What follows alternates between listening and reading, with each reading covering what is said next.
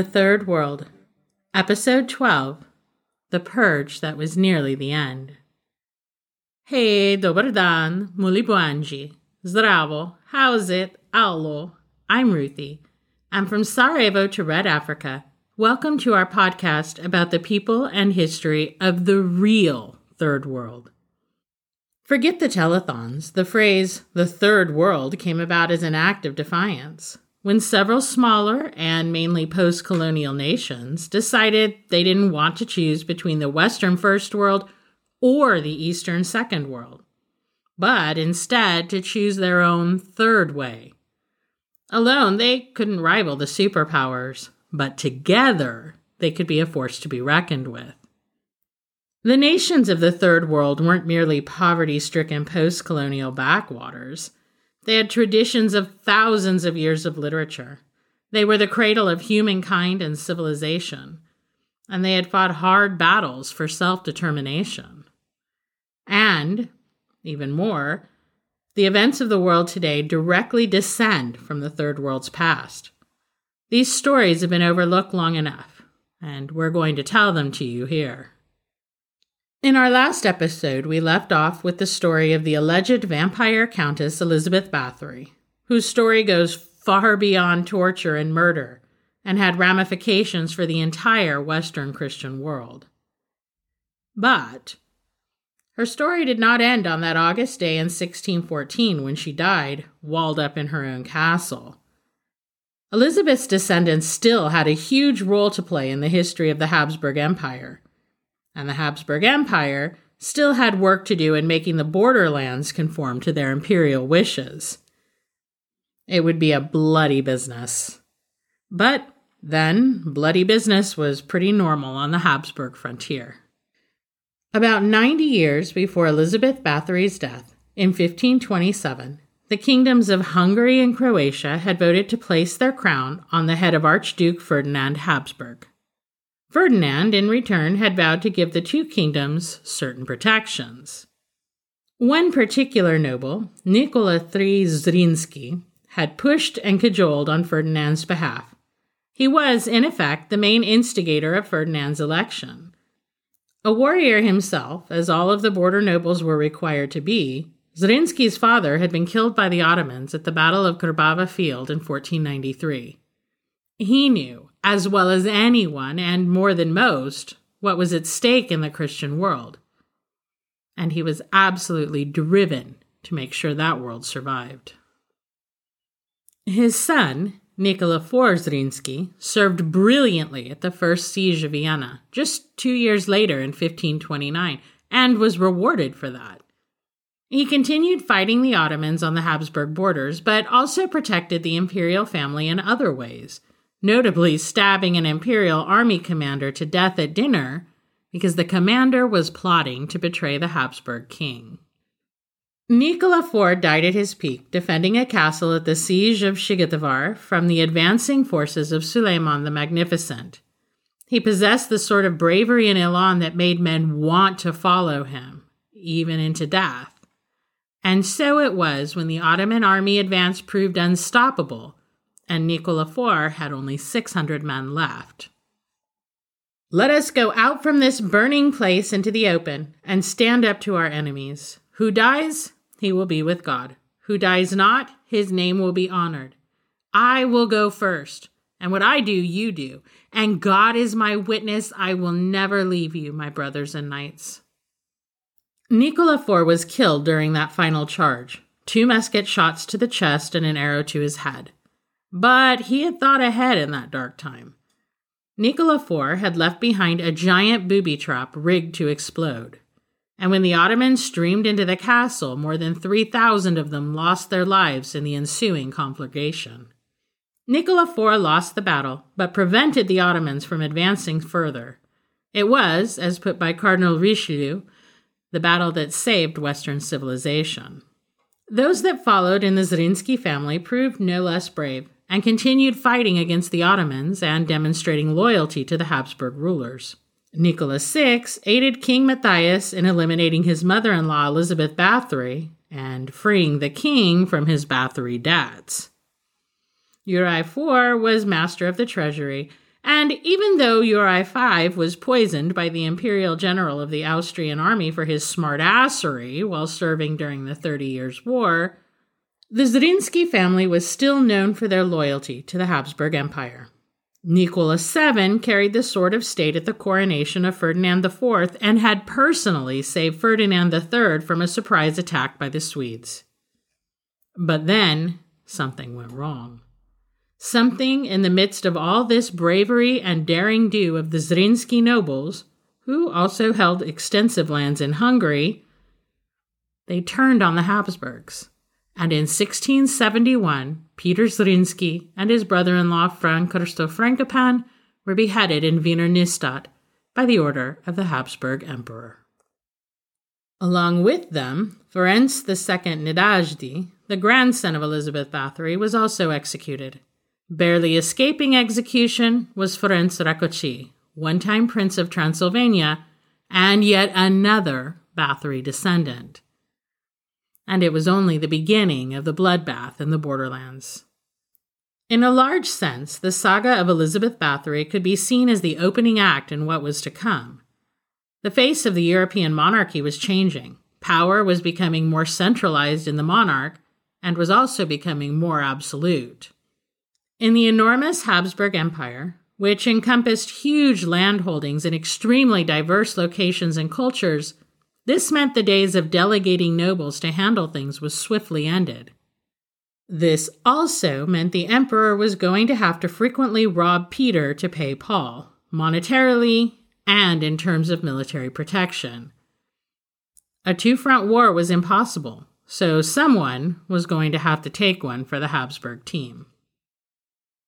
To add to the evolving line of thought about that absolute monarchy, the devoutly Catholic Habsburgs were facing a tremendous problem in the developing Protestant movement. Four years after Elizabeth's death, the Thirty Years' War, with freedom of religion as its centerpiece, began. Protestant harassment in royal Hungary grew into religious attacks as the Habsburg government and troops merely watched. In several places, Protestant tithes were seized by Catholic clergy, and the Habsburg troops actually helped. The treatment grew so onerous that Protestant nobles developed the saying, In Kabbalah mint virda, which means Allah is better than who is here. Then, in 1664, the Ottomans and troops and allies of the Habsburg Empire met at the Battle of St. Gotthard, and after an initially promising start, the Ottomans lost big. As they panicked and retreated from a surprise attack, thousands of their troops drowned in the river. It was a glorious victory, and the Zrinskis were there participating fully. Nicholas VII Zrinski, the Ban, or Duke, of Croatia, was named commander in chief of the Hungarian army, and like his ancestors, was always in the thick of the fighting.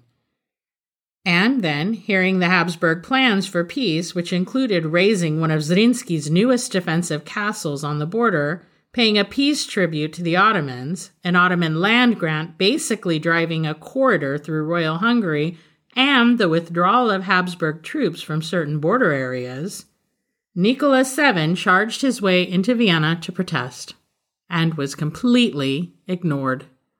Emperor Leopold had a blossoming conflict with France to contend with, and he just really didn't care what happened to his Hungarian and Croatian subjects. Nicholas VII, who had been given the Order of the Golden Fleece, had been offered the title of prince, had been created a peer by the French king, had saved Emperor Ferdinand III from death at the hands of the Swedes, had carried the sword of state at the coronation of Ferdinand IV of Austria, and had been celebrated by the Pope himself for his skill, cunning, and absolute daring in confronting and fighting the Ottomans, was treated as an unimportant nonentity. Less than a month later, Nicholas VII was dead, killed during a boar hunt, although the rumors of the time, never conclusively disproved, were that, quote unquote, the boar spoke German. Leopold was rid of one of the biggest possible threats to his rule and he even got to publicly mourn the man. But the damage was done. The Ottomans took the benefits of the Peace of Vasvár, and then completely ignored their own signed responsibilities. They continued to police and tax areas that were supposed to be under Royal Hungary's jurisdiction, so much so that the Hungarian and Croatian nobles were not able to apply their own taxes or raise men for their armies. They continued raiding indiscriminately, taking goods and slaves from the areas they had agreed were not part of their lands. The Habsburg ruler did not care and was actively ignoring the situation, hoping it would just go away so he could deal with what he felt was the more potent threat to his power. The death of Nicholas VII was not the end. The guiding reins of the growing rebellion were picked up by no less than the Palatine of Hungary himself, Ferenc Wesselényi, a man known for his huge physical size and for being incredibly strong. He was also a veteran fighter against the Ottomans who had been well rewarded and lauded for his bravery. And he was married to the great granddaughter of Elizabeth Bathory, but Wesselényi also died early, and the leadership of the growing rebellion passed to the brother of Nicholas VII Zrinski, Peter.